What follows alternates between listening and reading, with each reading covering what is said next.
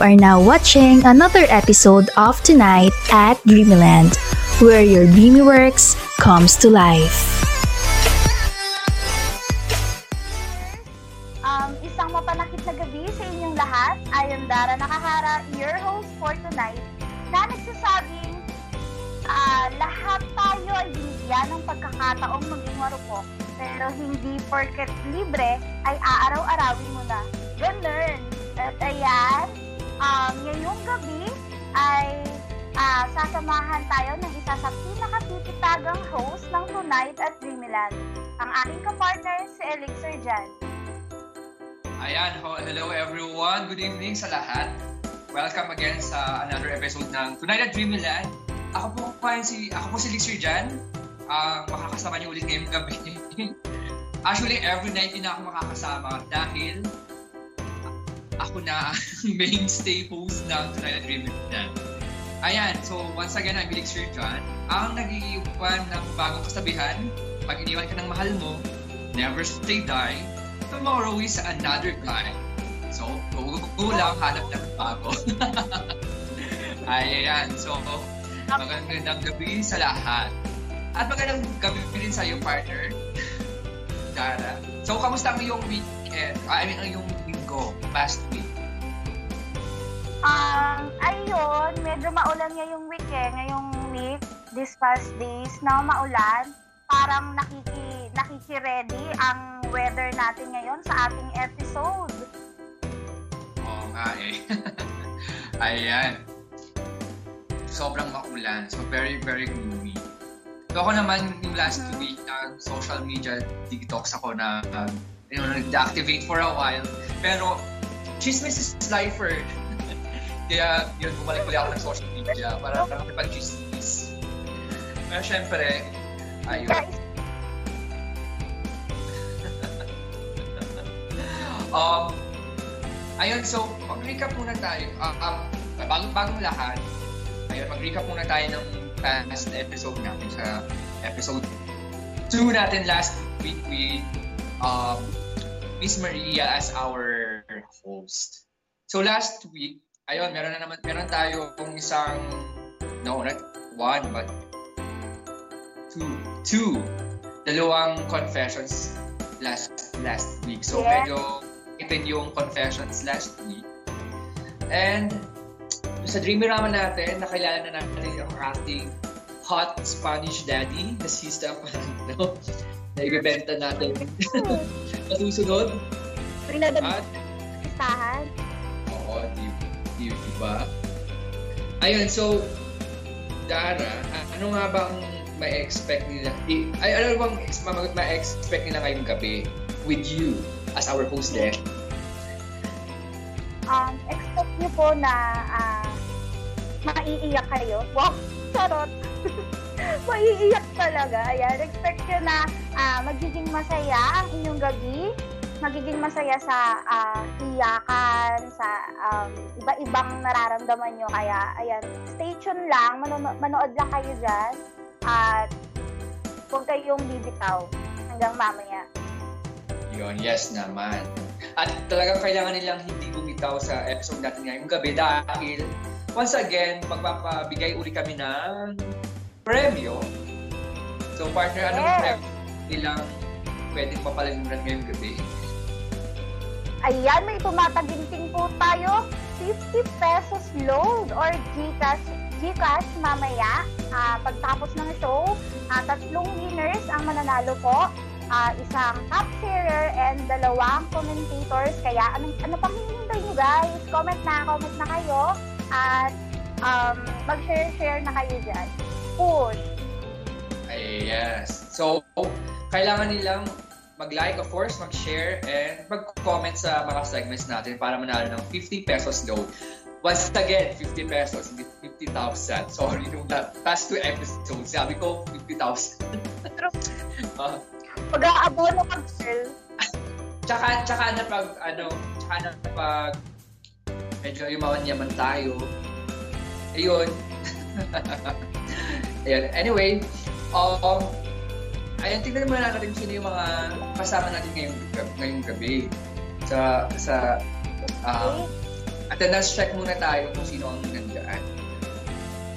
So, andyan sila, sila Jibel. Hi Jibel, ayan, palagi siya nanonood. Palaging nag-add to heart. yes, good evening Yes. Jibel. And si, Wow! Hi, Mama! yan. Oo, tapos si Miss Fabe andyan din. Every episode nandyan din siya. Hello, Miss Fabe. And sino pa? Si Lovely Ann. Ayan, yan. Sabi ni Lovely Ann, pag iniwan ka, iwan mo rin para it's a time. Oo ka naman. True! Tulad mo naman sinabi ni Miss Sofia yung last time, pag iniwan ka, tugon na. Ayun. True. tapos, ayan, tapos, sino pa man nandyan? Ayan, si, sabi ni Mau Mau, Mau ganda rin naman ni Miss Dara, o nga eh, di ba? Nagaganda na mga co-host natin every every night. every episode, I Parang, mean. parang nauto ako doon. Char. Okay, kaya ibig sabihin na sa sobrang nagkandaan sila sa inyo, sa iyo, Dara. Of course, may babalik at babalik ka na sa ibang episodes natin. Parang public. Hindi ako... yes. Ayan, so now we're going to officially start our show. So, ngayon na, eto na, ito yung first segment natin kung, kay, kung saan natin malalaman ang latest ang latest na latest na news all around Dreamy and um, Starry. So, ito na po po ang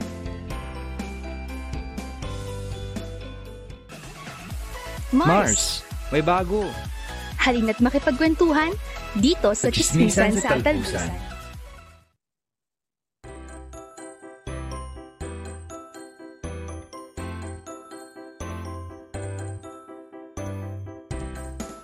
Ayan, so officially magsisimula na tayong magchismisan. So ano ba mga bagong Chika-chika na.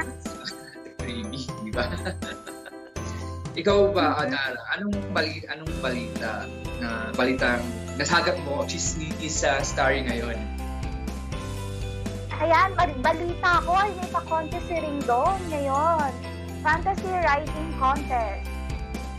Oo, tapos na-release na Meron rin yung tayo. results ng uh, Starry Writing anniversary yung Papa-vote. Yes. And ano pa?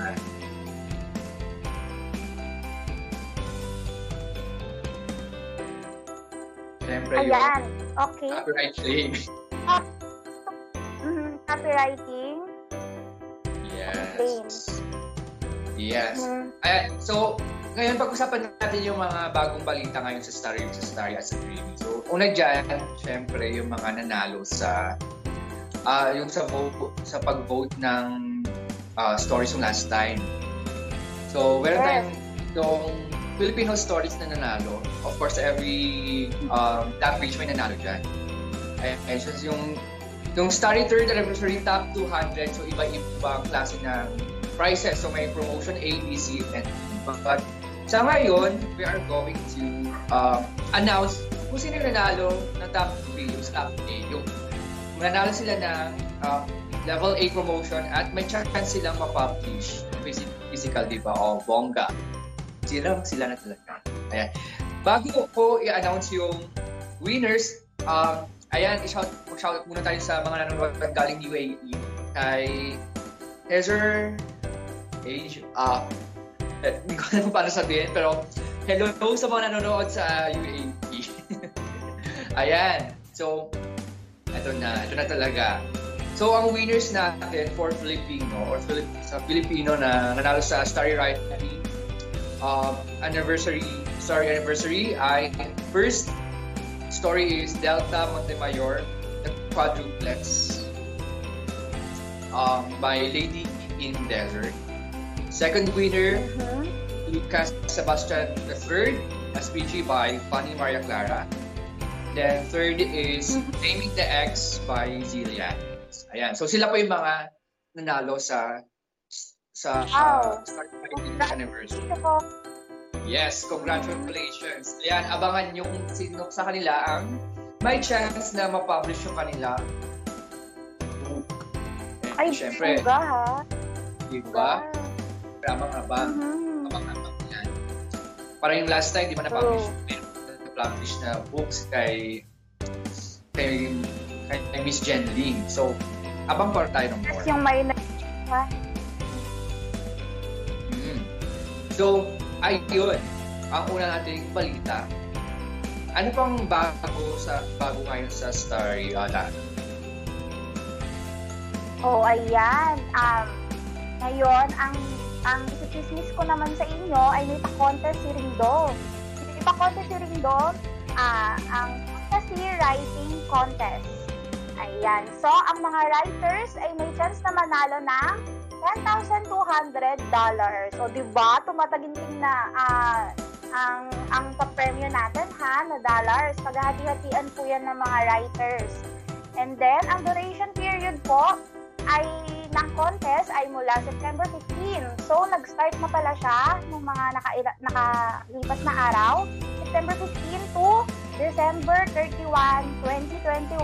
So, nakakahabol pa po kayo guys. Kaya ano, ah, sali na po kayo sa contest dahil may mga rewards po tayo matatanggap for for the first uh, the first winner $3,000 ang mapapanalunan. Kaya go go na.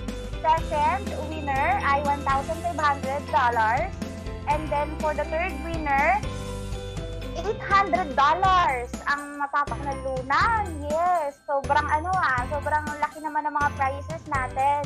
Ayan, so ina- ang, ang hinahanap ng ng stories ng Ringdom ay may theme at mainline na fantasy at urban. Ayan. So for fantasy, we have mainlines na magic, uh, magic world, and superpower. And then for urban, we have realistic world and the Lord of War.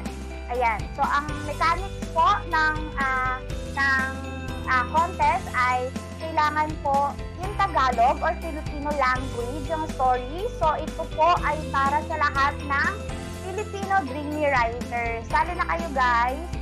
And then, ah, kung, kung ano pa po yung, ah, kung gusto niyo pa pong malaman yung iba pang ah, mechanics to join the contest, check out niyo po sa, um, ah, sa Starry app or sa Starry website.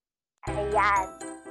Ayan. So, exciting naman yung bagong contest ng Ringdom. So, fantasy, na parang nakakadugo naman yung contest ngayon. Ikaw po ba, Dara, sasali ka? May balak kang sumali?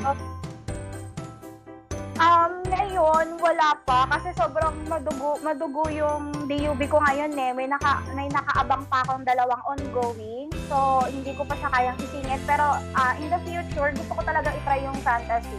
Ah, gusto kong sumakit yung ulo ko, ganon. Kasi ang ba? isulat. True. So, last, ito nga, last pa. Ha? Ako? Um, try ko sumali. Try ko sumali. Since meron ako naipasang plot na fantasy, try, try ko. Pero Wow. wala ko rin kasi sumali sa Starry Writing 3 yung last time na-announce na yun. Ngayon, sa, try, try ko pa rin sumali. Ayan, so anyway, moving on. Hello po pala kay Raylene Araos. Shout out.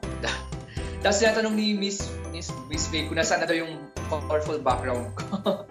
um, nagpahinga muna siya. Kailangan niya ng space, parang ako. Kaya, next few episodes, sige, um, ibabalik natin yung colorful um, background. Ayan. Anyway, so, ang, pang, ang, ang next na chismis natin, or next bagong um, chismis natin sa page is, ano, ah, yung copyright complaint sa Dreamy. So, so sa mga writers dyan, even the readers na gustong tumulong sa authors, pwede, na- kung meron kayong nakikita nagbebenta or nagbebenta ng illegal copies o or nanggagaya ng stories ng iba, pwede nyo na lang um, i-reklamo ito. Paano po? Punta lang kayo, punta lang kayo sa page ng Dreamy, dreamy.com sa website. Tapos scroll down sa pinakababa. So, sa second row, second row makikita nyo ang support. Tapos, i-tap nyo lang or i-click yung copyright complaint na option doon. Tapos, pag na-click nyo yun, mabubukas yung isang um, form, isang form where, which pwede kayo mag-fill up ng kung ano yung complaint nyo doon. And then, ayun.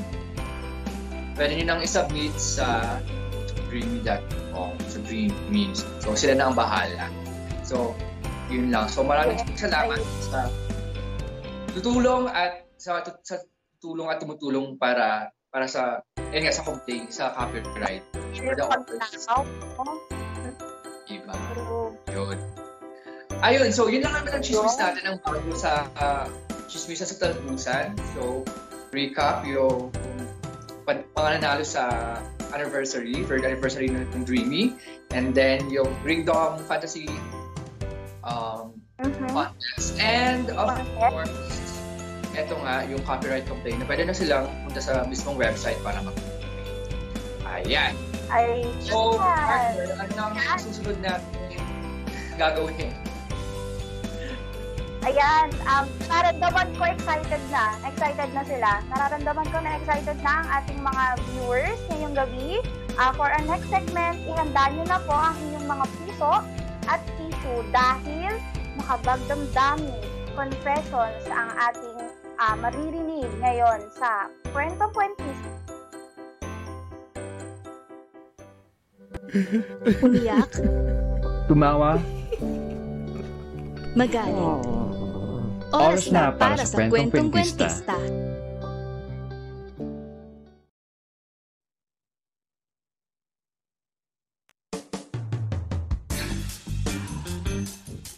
Ayan, so... Ayan, so... Ito, ito, ito na talaga yung time. So last last episode, parang nabanggit na namin kung anong klaseng emosyon na ang kailangan nilang, ang mararamdaman natin ngayong, ngayong gabi. Ayan, so, Dara, nakahanda na bang yung tissue? Girl, ready ako, girl. Ready ako sa toalya, girl. Wow! Tuwal tuwalya talaga.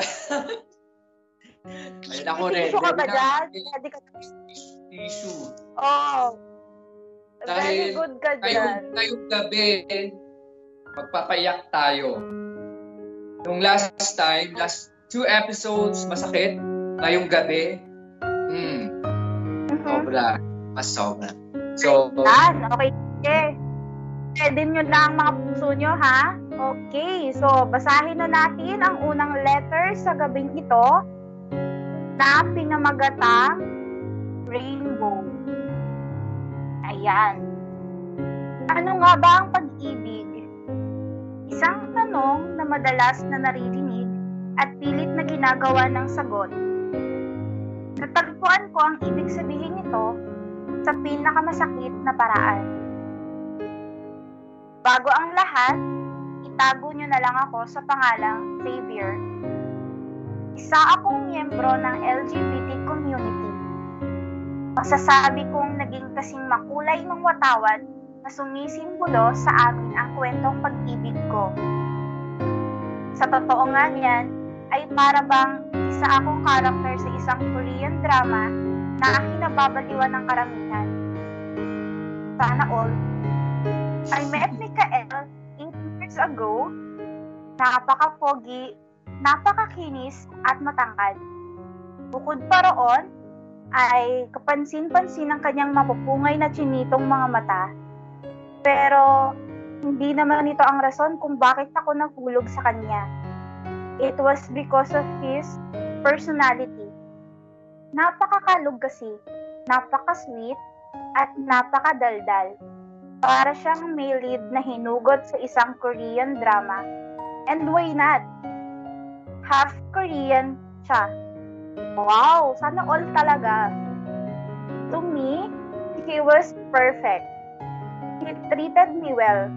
Ayokong mag-assume ng kung ano man, kaya kahit na gusto ko siya, hindi ako umamin. Ay girl, very good ka dyan. Huwag kang aamin ha. Our relationship noong una ay walang label. Like, he's mine but not really mine. He even asked me na huwag maghanap ng iba. Ay, possessive ka, boy!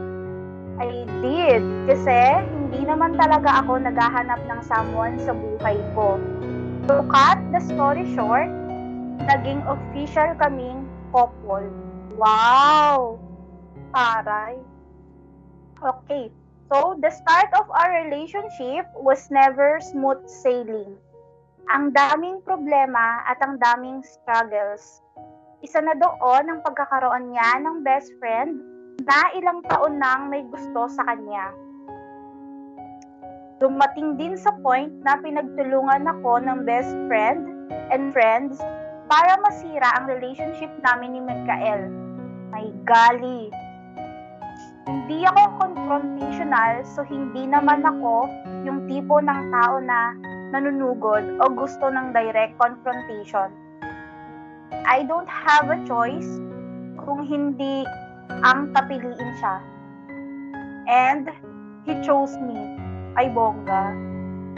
Along the way, we learn a lot of things from each other.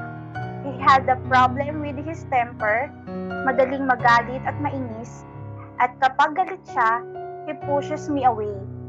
But in time, I could pacify him like magic. Ako naman yung taong parang nasa loob ng isang shell, reserved walang confidence at palaging nag-aalangan sa mga gusto ko. Siya lang naman yung sumusuporta sa akin.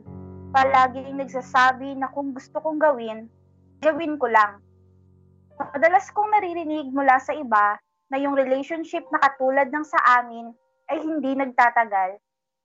But believe it or not, we lasted for seven years. And those seven years were the best days of my life. Ang tagal besh ha. He is one of the sons of a business tycoon in Korea. Ay, yayaman, yayamanin pala. Siya ang prospect na tagapagmana ng negosyo ng tatay niya. Hindi naman issue sa akin ito dahil wala rin naman akong interes sa yaman nila. Isang bagay ang tumatak sa akin. He rather start small and make it to the top gawa ng sarili niyang pagsisikap. And I could never be prouder for him sa pananaw niya sa buhay. His father stopped supporting him, kaya naman naging problema niya ang financial. He was spoiled, kaya I understand kung paano siya nahihirapan. Pero tinuruan ko siyang magtipid at pag-isipan ng mabuti ang mga bagay na kailangan at hindi na-enjoy pa nga niyang bumili ng tagbebentang na tagbebenteng damit sa ukay-ukay. I bet ko yon. It was my happiness, my present, and my future. I became so dependent emotionally. I built my piece of heaven around him. Pero, ano nga bang nangyari sa aming dalawa?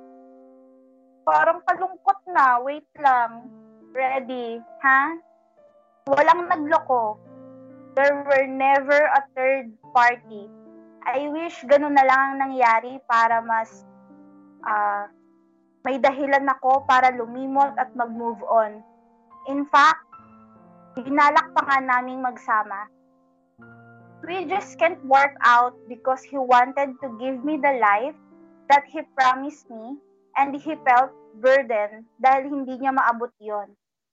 He also felt discouraged dahil ilang beses na siyang hindi nakapasa sa board exams. Dumagdag pa ang mga mabibigat na salitang sinabi sa kanya ng kanyang tatay na wala siyang maaabot without his father's power.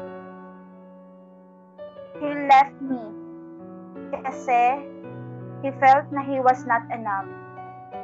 Pero kontento na ako sa kung ano ang kaya niyang ibigay nakasama ko siya, sapat na bagay na hindi niya nakita o baka nagkulang lang ako sa pagpapaalala sa kanya na hindi siya naging liability sa akin. Na willing akong samahan siya sa ups and downs naming dalawa. Wala naman akong magagawa but to let him go. I don't want to burden him too na ibigay sa akin yung mga bagay na pinapangarap niya para sa aming dalawa. He flew to Korea. Oh my golly! And that's the last time that I heard about him. It's been a year and yung sakit parang day one pa rin. Wherever he is, I hope the best for him. Sa ngayon, I am trying my best to move forward. Pinapatawad ko siya sa sakit na nararamdaman ko, oras naman para patawarin ko ang aking sarili. Ano nga ba ang pag-ibig? It's the thought that the person you really love is the same person who could hurt you the most. Savior. Oh my God! Iba na! Dapat ganon! Di ba? The feels. Bakit? Bakit? Bakit? Hindi ako makareact. Ba puro bakit talaga. As in, bakit ang sakit? So, sobrang Huwag na nating confession. Alam mo, habang nagbabasa ako, tumitigil ako kasi parang maiiyak ako dun sa sakit. Na ano, wala naman kasing problema, no? Walang, walang naging problema. Sabi niya ni Xavier, walang third party. Pero, kailangan niyang mag-let go para dun sa kapakanan ng uh, partner niya. Para sa kapakanan ni, ano ang pangalan nito? Ni Mikael.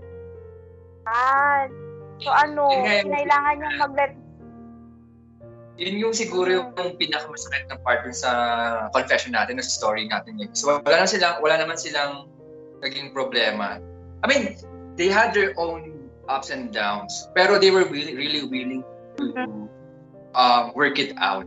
Parang gusto nilang ipaglaban ng isa't isa, but hindi nila um, parang hindi sila inalaw ng pagkakataon.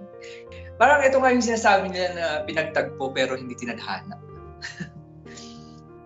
Di ba? True. Mm-mm.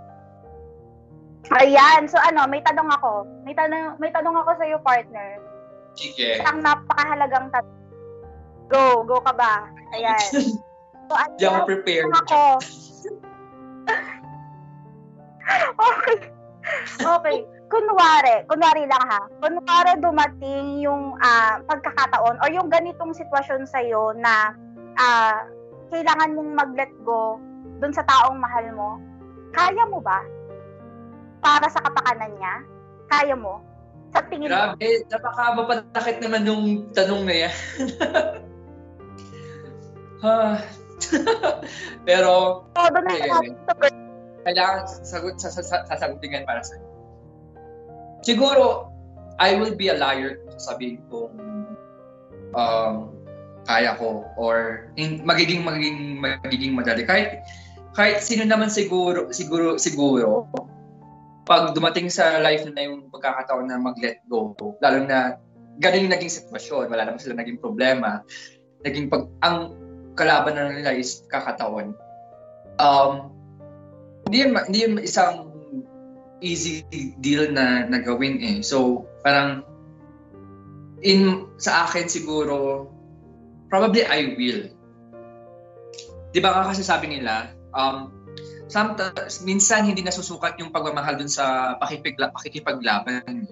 Yung willingness mo na or yung magstay magstay magstay sa ano, magstay dun sa relationship minsan nasusukat din yung yung pagmamahal mo dun sa willingness mo to let go para sa isang tao. Siguro ako I will never think of myself first. Isipin ko muna yung kung ano yung magpapasaya dun sa taong mahal ko because what is the point mm-hmm. na what is the point na lumaban ka sa isang sitwasyon na it will not benefit the both of you. So parang I feel I feel mm-hmm. safe to say dito eh kasi he chose not to be selfish. Parang naisip niya dun sa yung yun nga yung kapakanan ni, ni Mikael because of because of uh, yun nga naging unselfish. Siguro ako din gagawin ko rin yun. It's painful pero again there is also um, love in letting go. Hindi lang siya dun sa pakikipaglaban let that person stay. Yes. I, yes. Ayan. Oo, totoo. Totoo nga na, love is selfless and not selfish. Yun yung pinakita ni Savior sa ating confession. Okay, so magbasa naman tayo ng comments. Ayan, ang daming comments. Ha? Kami natang naka, naka, naka, pag dito, naka-relate kay Savior. Ayan, so ang sabi nila, kailangan din hanap, ay, sabi ni Ma'am Sofia, kailangan din hanapin ni Opa ang sarili niya para ma-feel niya na worthy siya. Oh, self-love. Tama ba yon Self-love?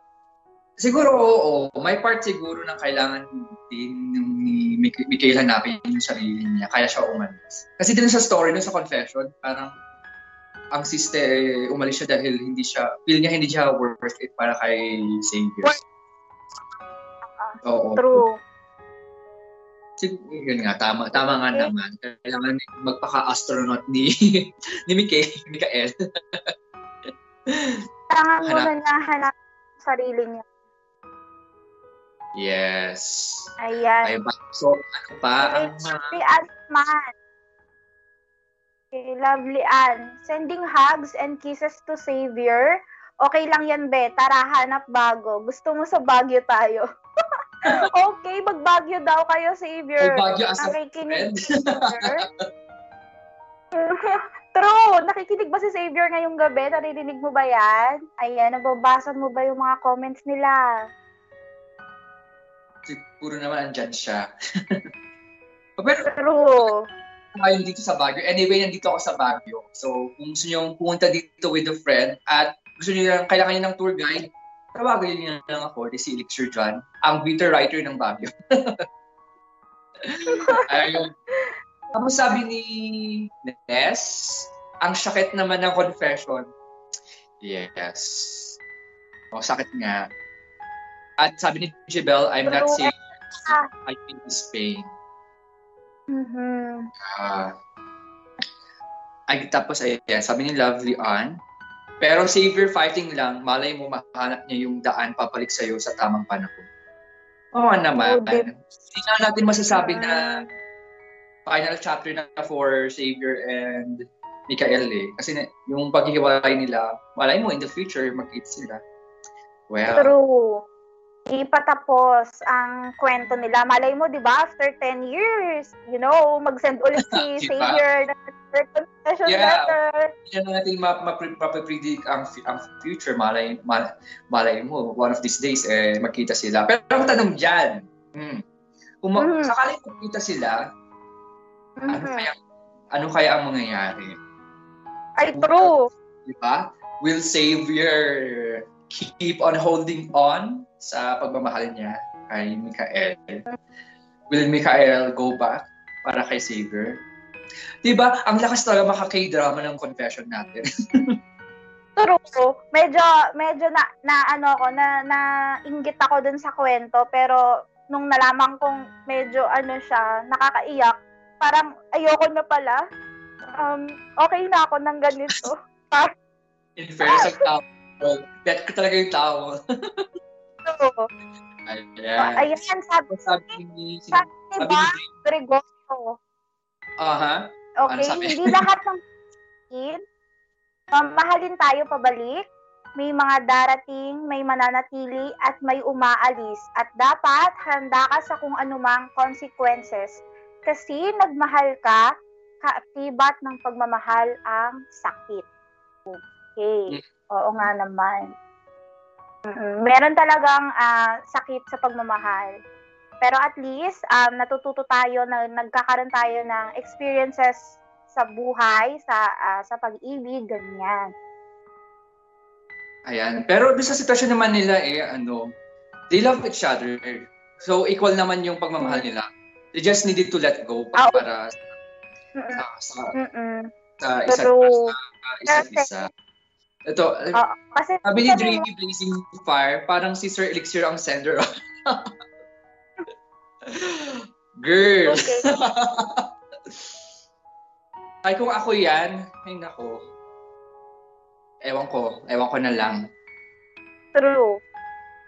Sa sobrang bitter, sa sobrang bitter ko, well, kung ako sa saver yun nga, gagawin ko rin yung same. What we cannot say, kasi nga, you know, love, love is love. Hindi mo masasabi kung paano talaga. Yun, depende. Yun, um, sabi naman ni Liana, I hope Xavier will find his peace of mind and the, and the one someday. Yes. We just hope for the best para kay Xavier. At, of course, para kay Mikael. Yeah, kasi, Yes. Diba? hindi naman, eh, wala nang nagloko sa kanila. Alam mo yung tipong, gusto mong magalit, magalit dun sa sitwasyon, pero wala ka talagang, Oo. oh, oo. wala kang, ano, wala kang mahanapan ng rason para magalit. Yung talagang pagkakataon lang talaga yung naging masakit dun eh. Ayun, wow, ang dami.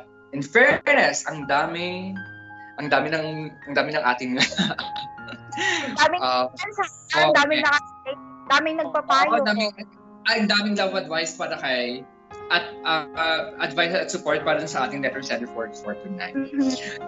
Ayun. Ano? Okay, ito. Ayan.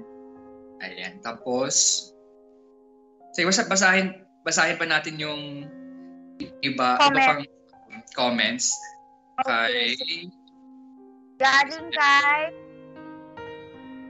Amy, ano yan? Amy Drian. Okay lang, Savior, if it's meant to be, kahit anong hindrances, circumstances, imperfect timings, it will eventually comes around. Kapit lang. Ayan, may pakapit ka pa, girl. Yeah. laban lang daw, Keep you holding on.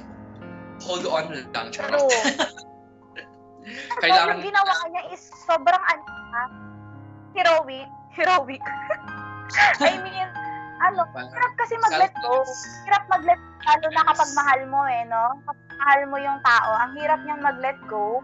Pero ginawa niya para dun sa kapakanan ng ng, ng ah, kapartner niya. Hindi niya inisip yung sarili niyang happiness, pero ah, binigay niya yung sa tingin niyang magiging karapat-dapat na ah, ah, dun sa kapartner niya, no? Sobrang selfless nung love. Tulad ng sabi ni Colley, the love you gave him is unconditional. Hindi lahat nakakapagbigay ng ganyang klase ng pagmamahal, Savior. Savior, you are a lucky gem. Someone will see you, see your worth soon for sure. Yes. So, agree naman ako na yung love na binigay ni Savior sa sa lover niya o kay Mi- Mikael is very unconditional. Yun nga kasi naging unselfish. Unselfish siya. Ayan. Tapos sabi ni Lovely Ann, kay Xavier, meron siyang message kay Xavier. Gosh, Xavier, pag nag-comeback kayo, balitaan mo ko. Ayan.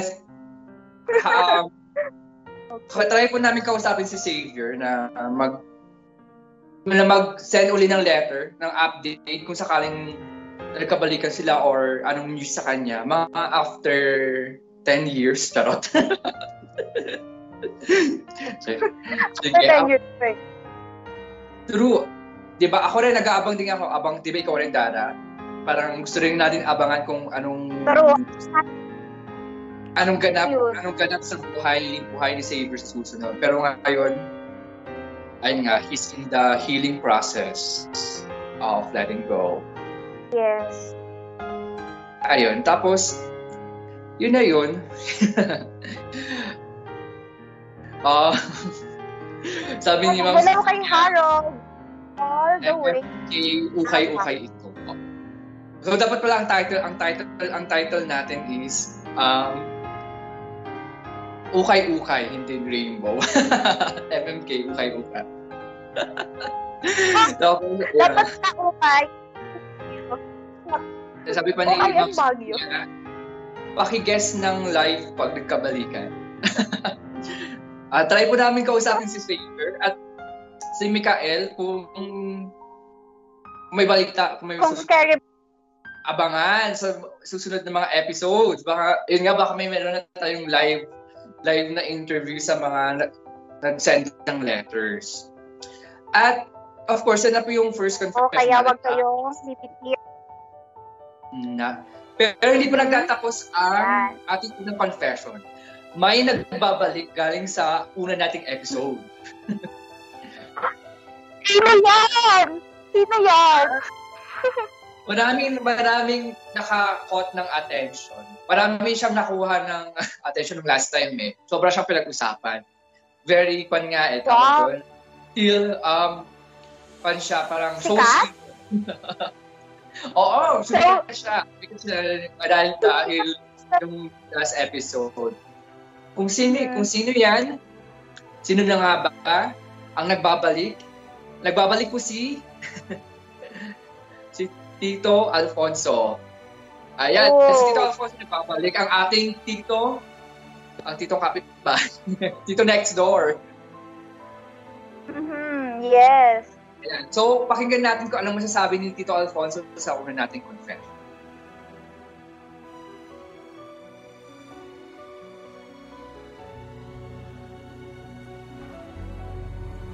Ah, ikasakit ka naman na rin. Kung ako siya, hanap ako ng tao, kaya ako ipaglaban hanggang ulo. Kalimutan mo na ang masasakit na nakaraan. Ang pag-ibig, para yung thesis partner. Manap ka ng tao makakasama mo sa iyong kinabukasan. At hindi yung iiwan ka hanggang sa tulo dahil gusto kang sukuan. Ganon.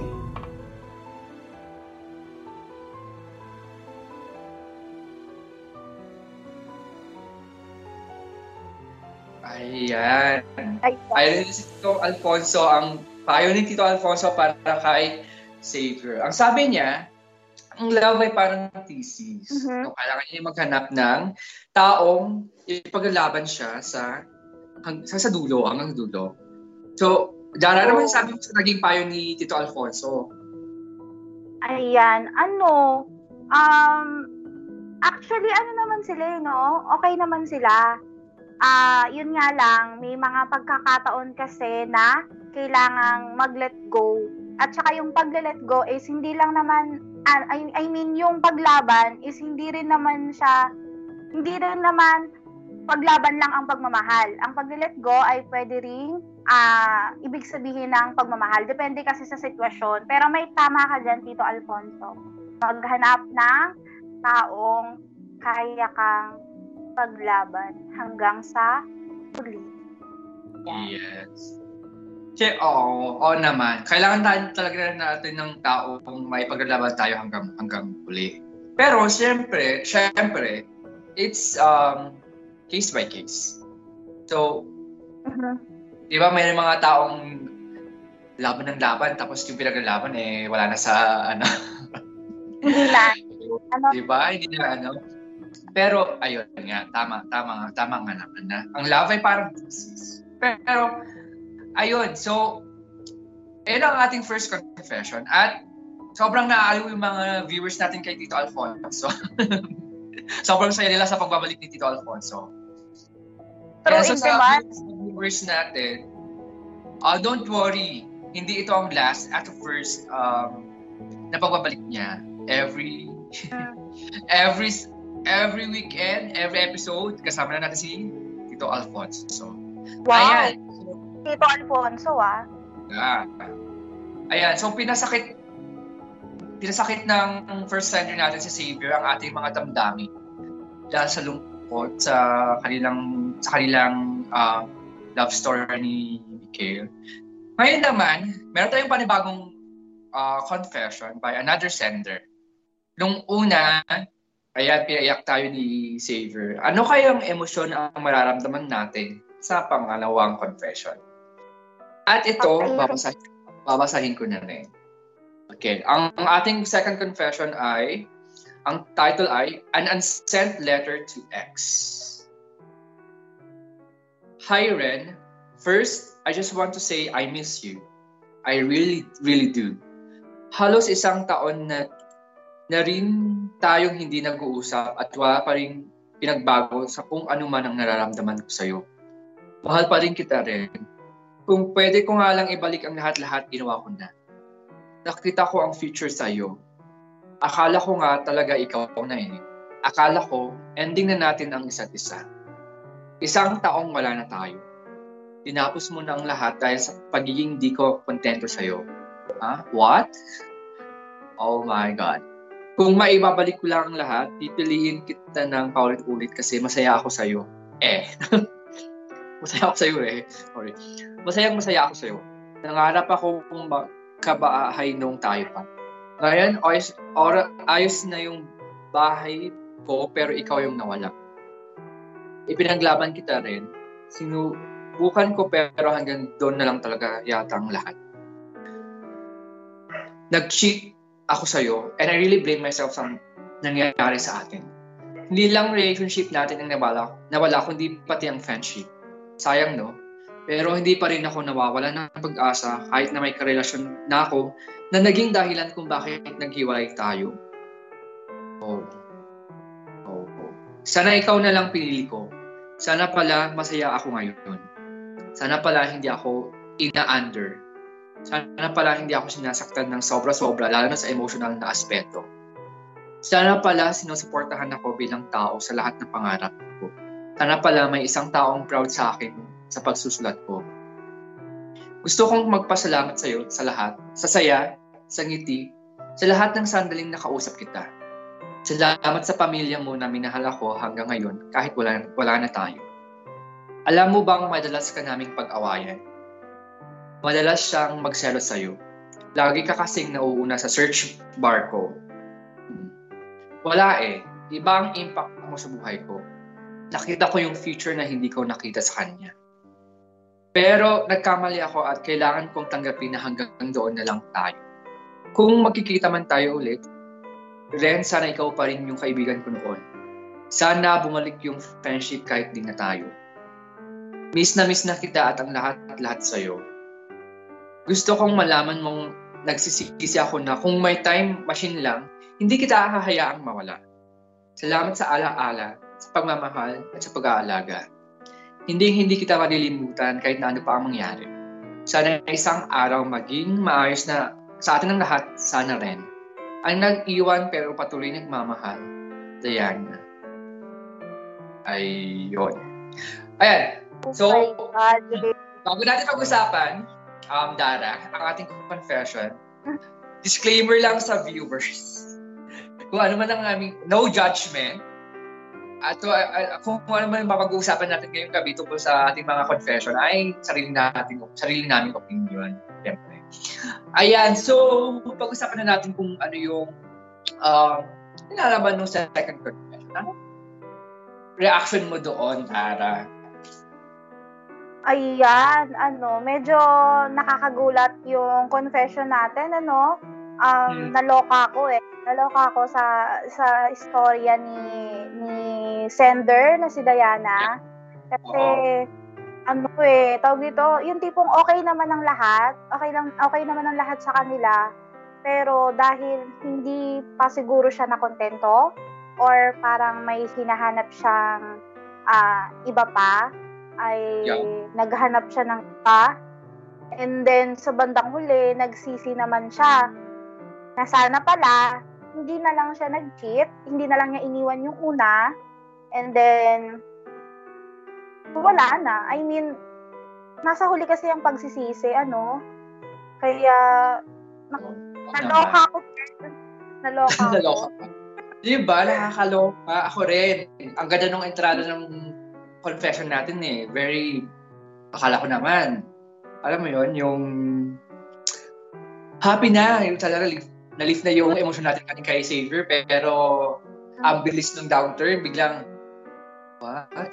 biglang bakit gano'n? Ayun, so, yun nga, nag-cheat si ate, ate mo girl. Mm-hmm. But um, I'm curious to know, though, hindi ko pa, hindi ko pa naman naranasan, I never cheated. At never ko pa rin na-experience na ma-cheat ng relationship ko. Sa tingin mo, anong uh, reason kung bakit nag-cheat ang isang tao? Ah, uh, ang reason, ayun, hindi nga makontento. Ah, uh, walang contentment. Um, ayun, yun lang yung naiisip kong dahilan eh, kung bakit, kung bakit sila nag-cheat. Yung hindi ka, hindi ka makontento or hindi mo talaga mahal yung kapartner mo. I mean, naghahanap ka lang ng comfort or naghahanap ka lang ng makakasama kaya naging kayo.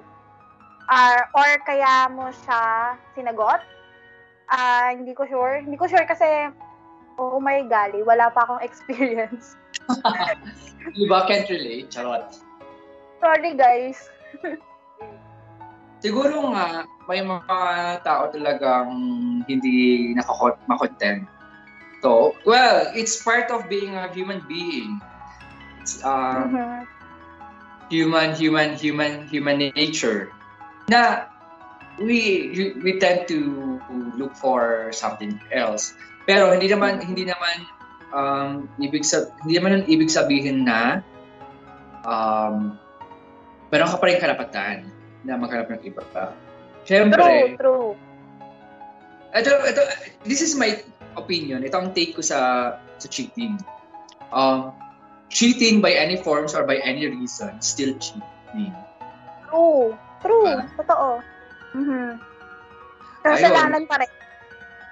Mhm. Oo, kahit na anong rason mo, pag nagloko ka, nagloko ka. Nagloko ka pa rin. Pag pagloko pa rin yun. Ang pan, Mm. ang ano na naman kasi dyan, sumaya ka nga, o, sumaya ka nga, oo. Pero, nakasakit ka ng tao. True. Yes. Ito lang naman, at- ano bang, ang, ang madali, ang madali lang naman na, na solusyon dyan.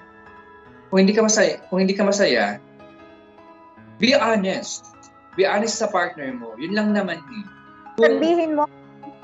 Kung, ay- kung ayaw mo, kung ayaw mo na sa relation, relationship niyo at hindi ka na happy, sabihin mo na sa partner mo. Why Mhm. don't um, finish finish that relationship first? Tapusin mo muna kung anong meron kayo nung una bago ka pumasok sa pangalawa. Yes. Ano, tawag dito, ayusin natin yung decision natin sa buhay. Yes.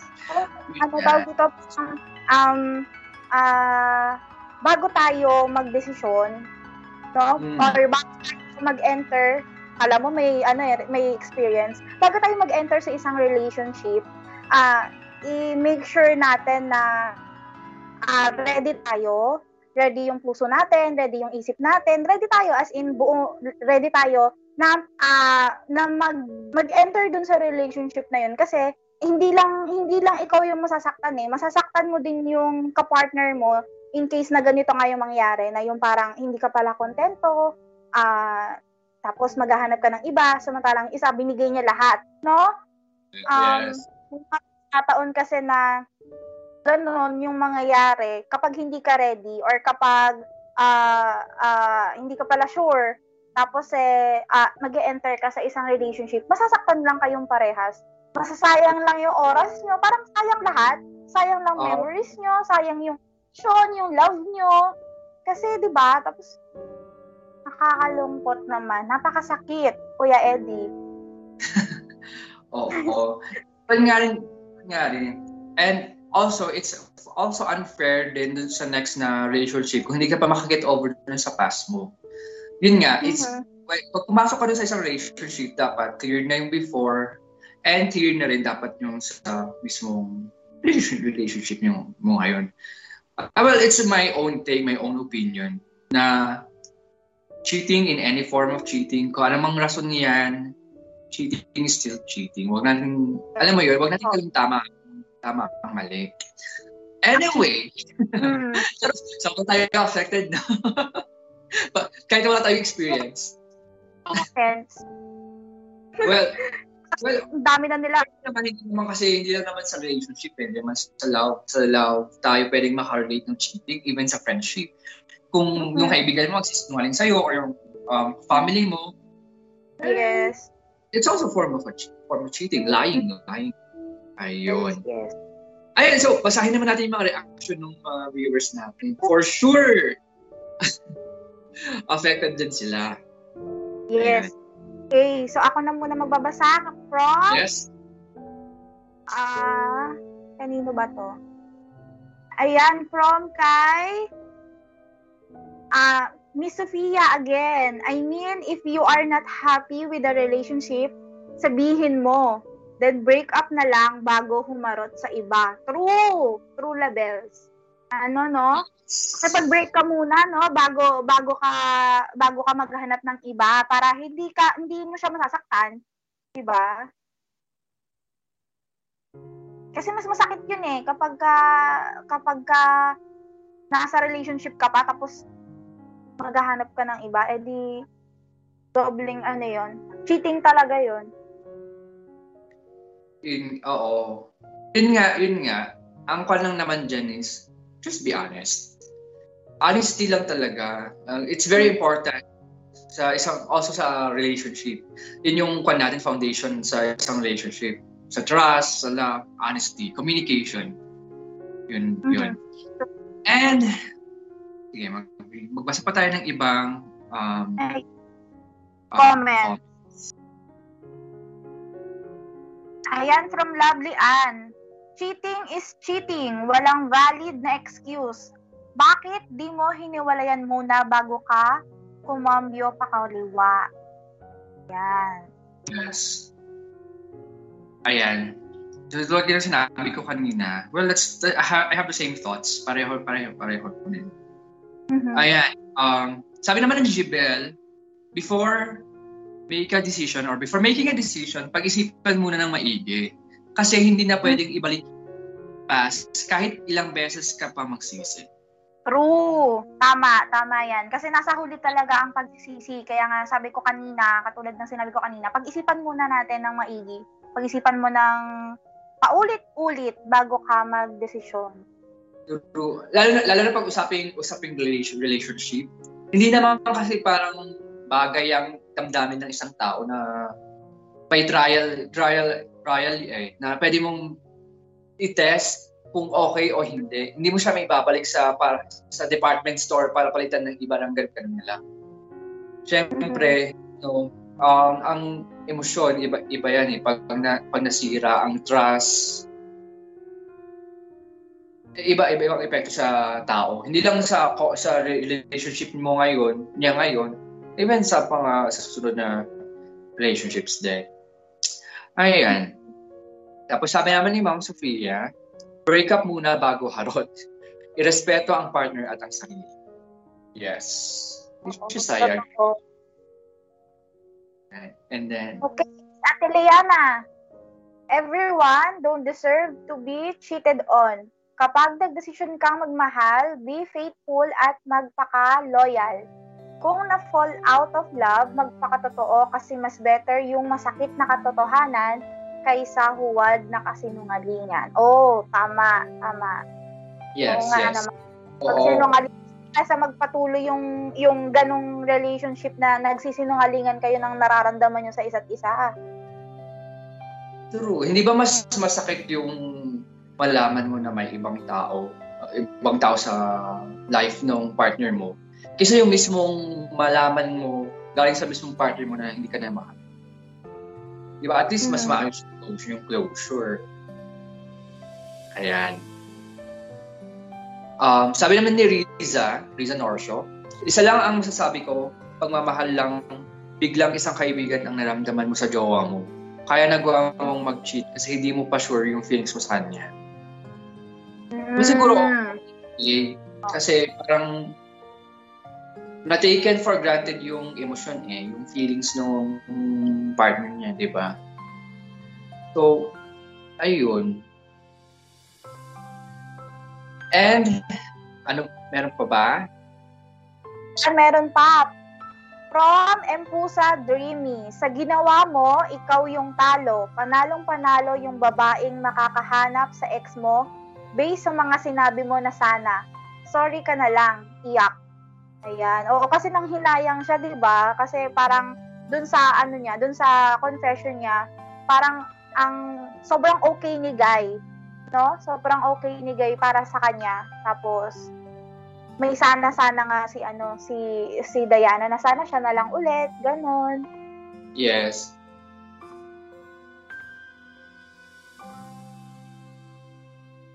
Ayan, so marami pa tayong Comments. Some comments. Pero, ayan, so, pakinggan naman natin yung masasabi ni Tito Alfonso, our Tito next door. yes, ano naman kaya ang magiging reaction ni, ni, ng ating Tito next door, no, sa pangalawang confession natin. So, let us all listen.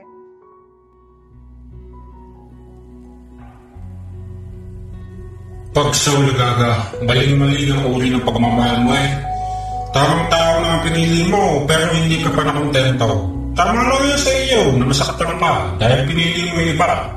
At hindi ang taong totoo magpasaya sa iyo. Ganon.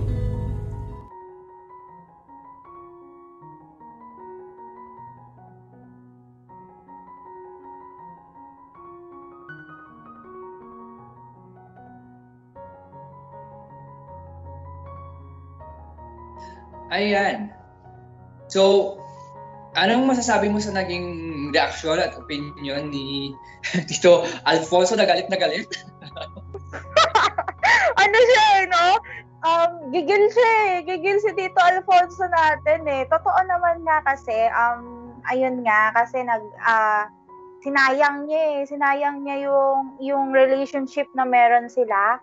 Sinayang niya yung, ah, uh, yung, yung feelings ni Guy. Kasi sobrang ano siya, parang feeling ko sobrang love siya ni Guy dun sa kwento.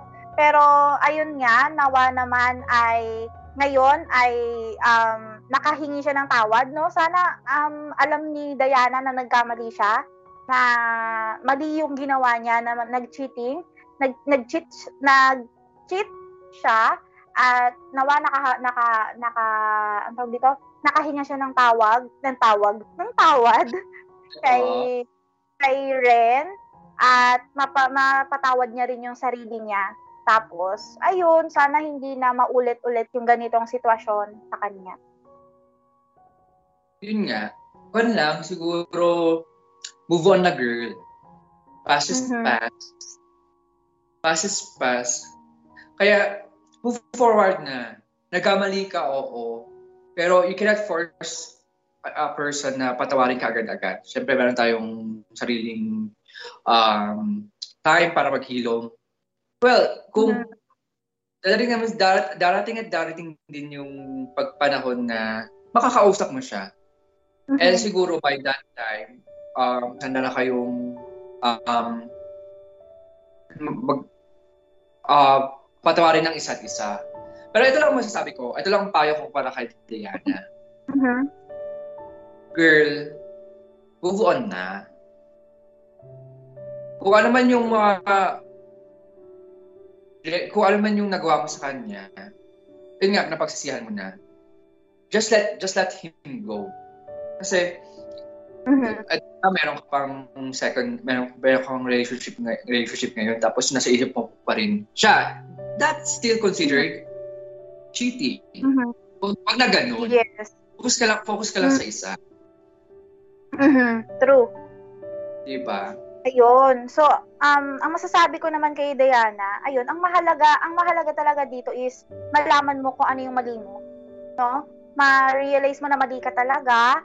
At ayun nga, kung hindi, kung in case naman na naka, uh, uh, naniniwala naman ako na humingi ka na ng tawad kay, kay Ren, at in case na nakahingi ka na ng tawad sa kanya or hindi ka pa niya napapatawad uh, ngayon, um, hintay lang.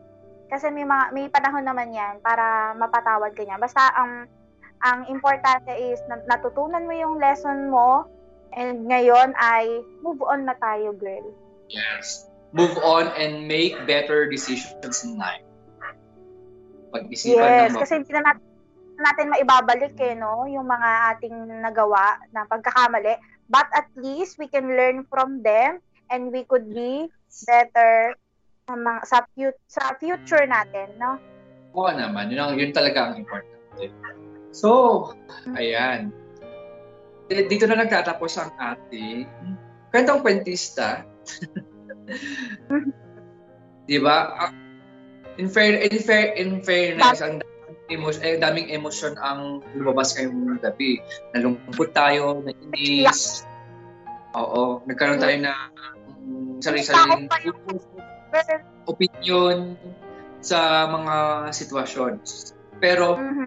yun nga, ang overall naman siguro na pagtutunan natin sa mga sender natin is, yeah, let's be good people and make good decisions.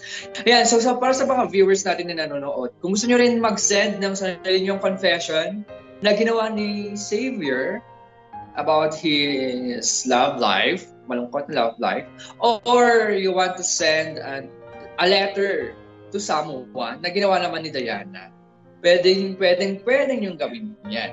So, paano? Mag-send lang kayo ng email sa tonightadreamyland at gmail.com. Ayan. So, aabangan namin ang mga inyong, inyong mga submissions. Ayan. And so, partner, ito na ang pinakaabangan natin o uh, segment ng ating show. Nakahanda na ba yung iyong tuwalya? yes, already! Yeah. Already. Sa mga viewers natin, ihanda nyo na lang yung tissue, ang tuwalya, ang panyo, kung ano mang pamundas. At dahil ito na ang heartwarming, ano, heartwarming, ang nakakalungkot at nakakaiyak ng ating dreamy rama for tonight.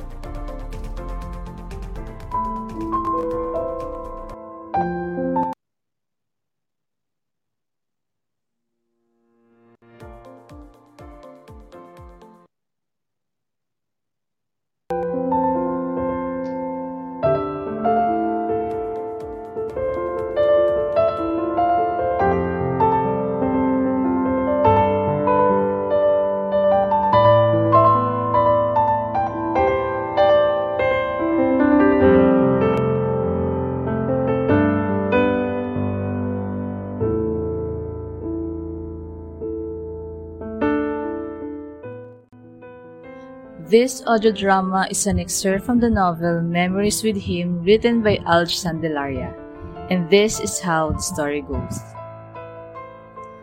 Anya Umali knows her life as a 19-year-old woman who's always been in love with great Akihiro Curie. Yet, she woke up on her 22-year-old self, married to the said guy.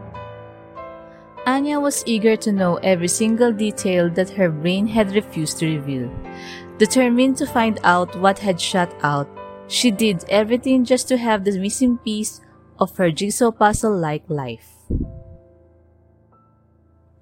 And when all the truth began to unfold, can she accept all the pain or still just wish to live the life that's full of life? And now, sit back and enjoy listening to the heart-melting story of Akihiro and Anya. Hindi mapakali si Akihiro.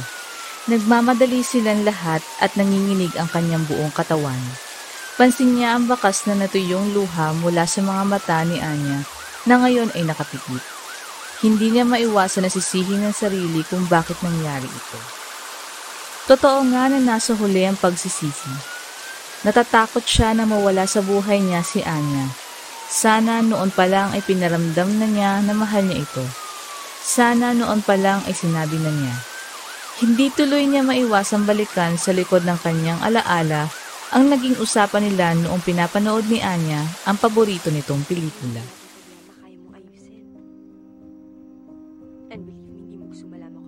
That's the reason why people believe in love, Anya. Romantic movies can make people turn into hopeless romantic. Tiningnan ni Anya si Akihiro na seryosong nakatitig sa kanya. Love is true, Aki. Ibinalik ni Anya ang tingin sa telebisyon para ipagpatuloy ang panonood. Hindi niya maintindihan kung bakit kailangan pa niyang sabihin yon kay Akihiro. Alam naman niya sa sarili na kahit ilang beses niya sabihin dito na totoo ang pagmamahal, ay hindi ito maniniwala. How can you say so? Because it is. Malalaman mo yon kapag na-in-love ka na.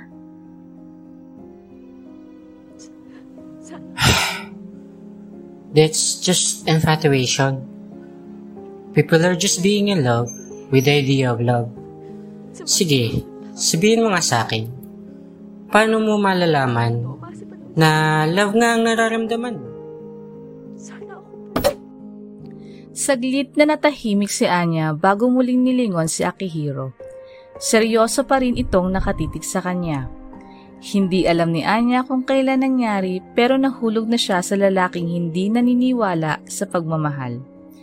Pilit na ngumiti si Anya bago sinagot ang tanong ni Akihiro. Kapag nananatili ka pa rin sa tabi niya kahit ang sakit na. Yung tipong laging siya ang iniisip mo. Yung tipong umingiti ka pa rin kahit na sobrang naiinis ka na. Yung tipong kaya mong gawin ang lahat ng sinasabi niya. At kapag hindi ka nagsasawa at napapagod na ipaliwanag sa kanya na totoo ang pagmamahal. Kahit na alam mong hindi naman siya maniniwala sa'yo. For me, that is love, Aki.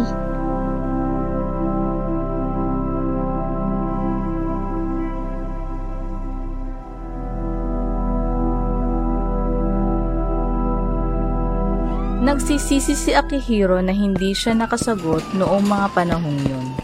Nagsisisi siya na hinayaan niya ang sariling pangunahan ng takot kaysa sa sarili niyang nararamdaman. Anya, please, stay with me. Nang hihinang napaupo si Akihiro sa malamig na sahig habang pinapanood si Anya na ipinapasok ng mga nurse at doktor sa emergency room. Mabigat ang kanyang nararamdaman dahil alam niyang kahit anong oras ay pwedeng mawala sa kanya ang babaeng mahal niya.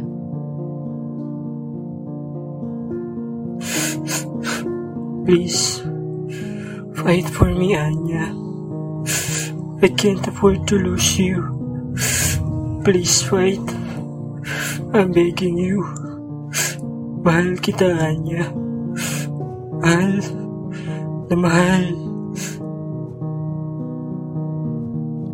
Hindi na maiwasan ni Akihiro na humagulhol dala ng sakit na nararamdaman. Nagdadasal siya sa Panginoon na sana ay magiligtas si Anya. Magising lang ito ay babawi siya. Araw-araw niyang ipararamdam na mahal niya ito.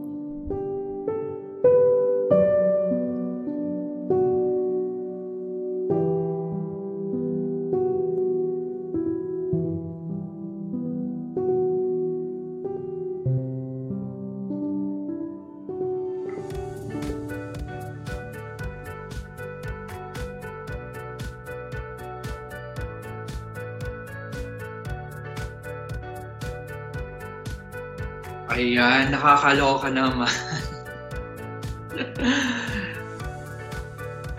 Naka, nakakaiyak yung, nakakalala yung eksena. Di ba?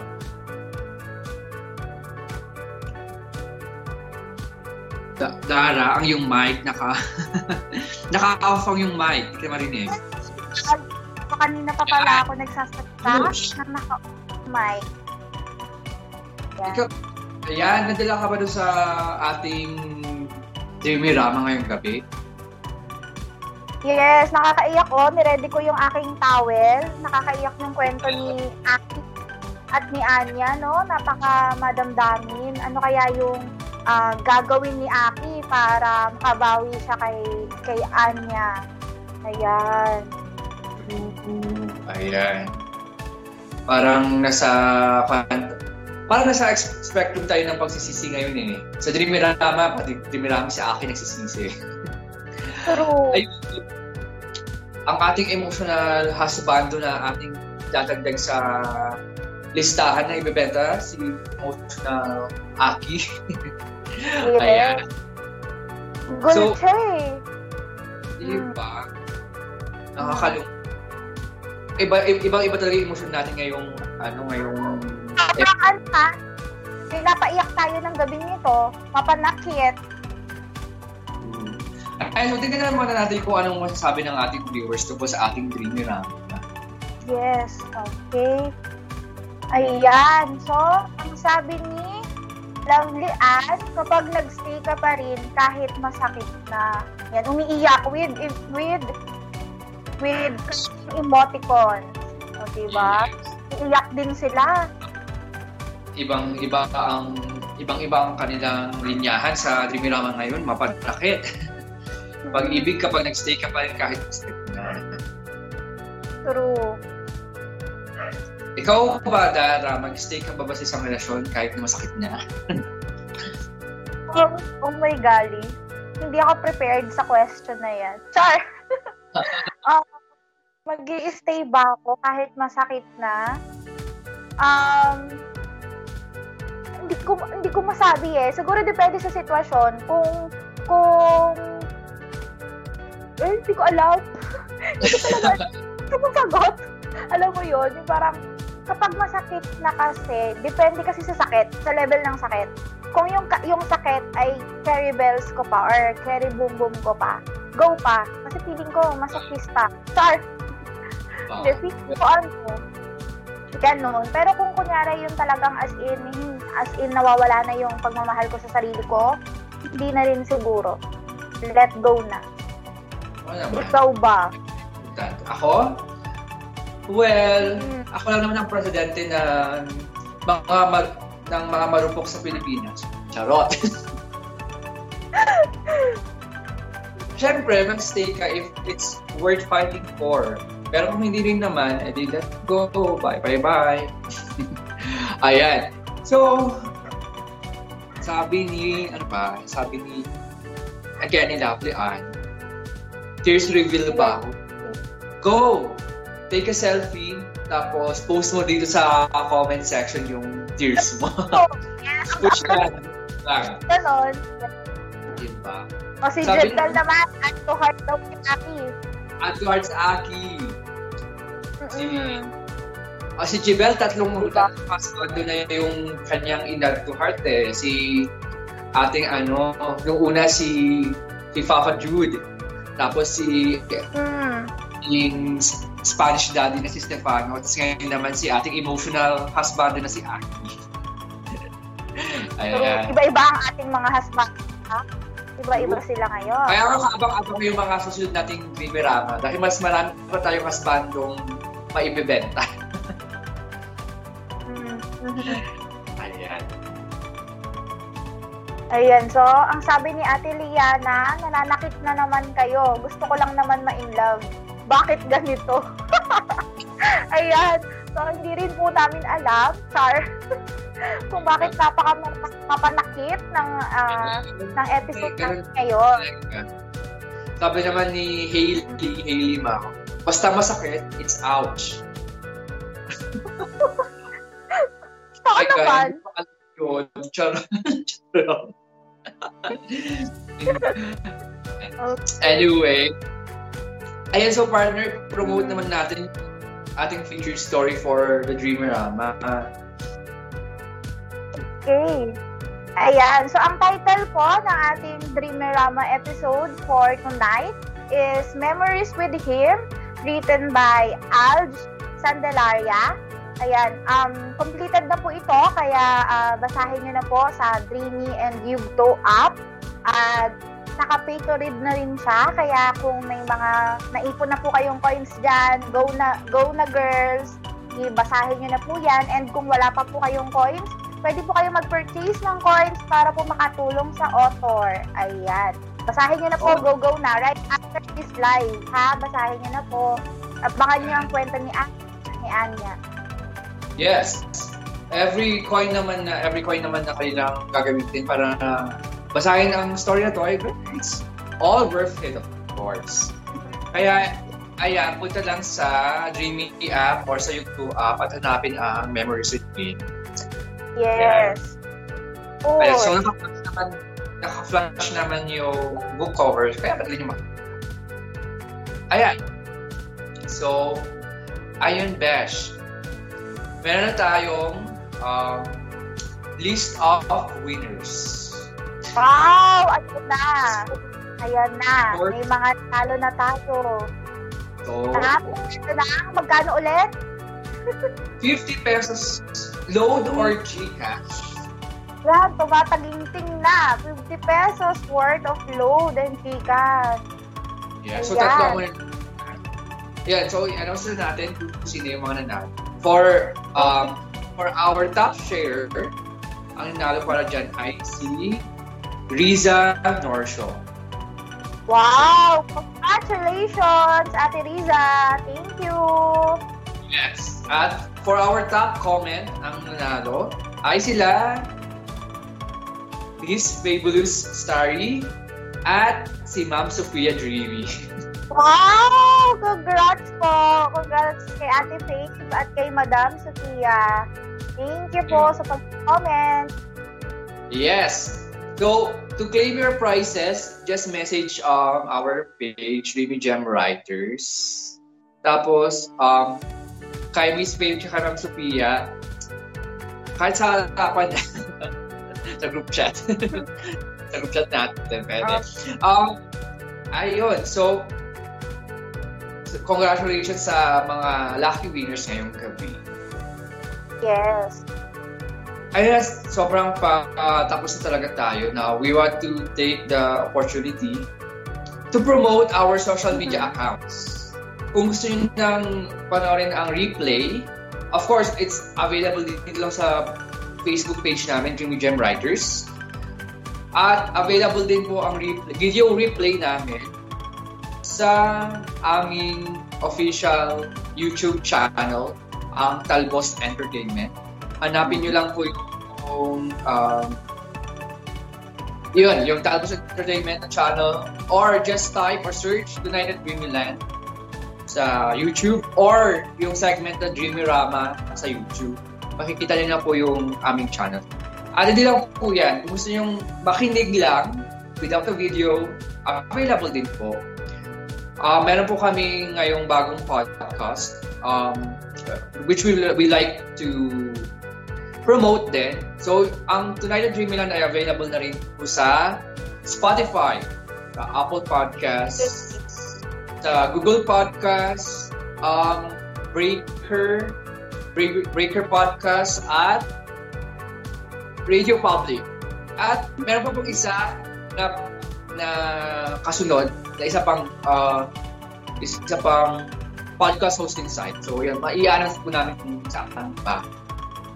Yan, maraming salamat po. Just um, please follow us sa YouTube, Facebook, and sa aming mga official podcasts. Ayan. Anyway,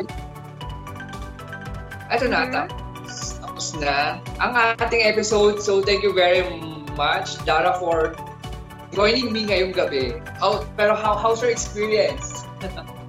Masaya ba? Ayun. So, kabado. Kinakabahan ako. Sobrang kabado ako kanina. Uh, me, pero medyo nung, nung, nung nasa gitna na tayo, nung nasa kwentong kwentista na tayo, ayan, medyo nawala na yung kaba ko kasi napalitan na ng, ano, ng emote. Hugot na hugot tayo sa sa mga kwentong at napakinggan eh. Ayan. Yeah. Good to hear naman. So, we're expecting na anytime soon babalik sa Community Dreamland para mag-host kasama ko. Go na, go na. Parang hindi ko na kaya.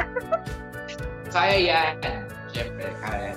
Uh, anyway, so mm-hmm. maraming salamat po sa lahat ng nakisali ngayong gabi sa panonood at pakiki-interact sa amin, sa pag-comment at pag-share Um, abangan niyo kami, lalo na ako si Elixir Jan, ang yung mainstay host dahil pinilit po ako ng mga ka-team ko na ako lang mag-host every Saturday.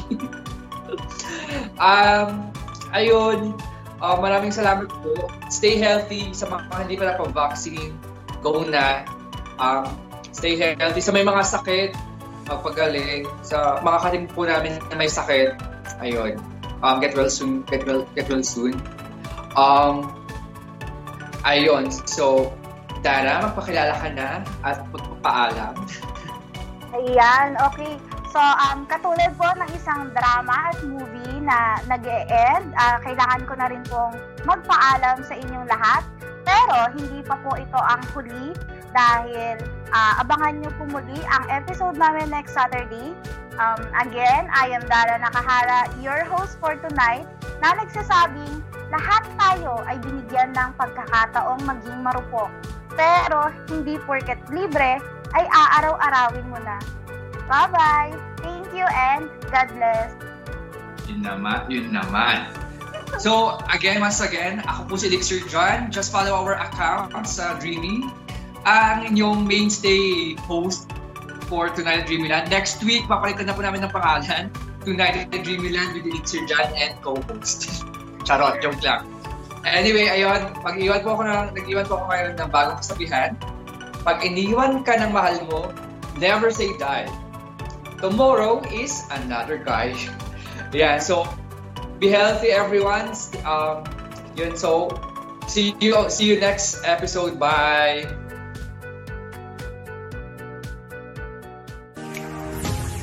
And there you have it, dreamers. Make sure to hit the like button and follow us for more updates. That's all for tonight, where the stars shine bright, so don't let the bedbugs bite. All the way from tonight at Dreamland Studio, see you in our next live broadcast.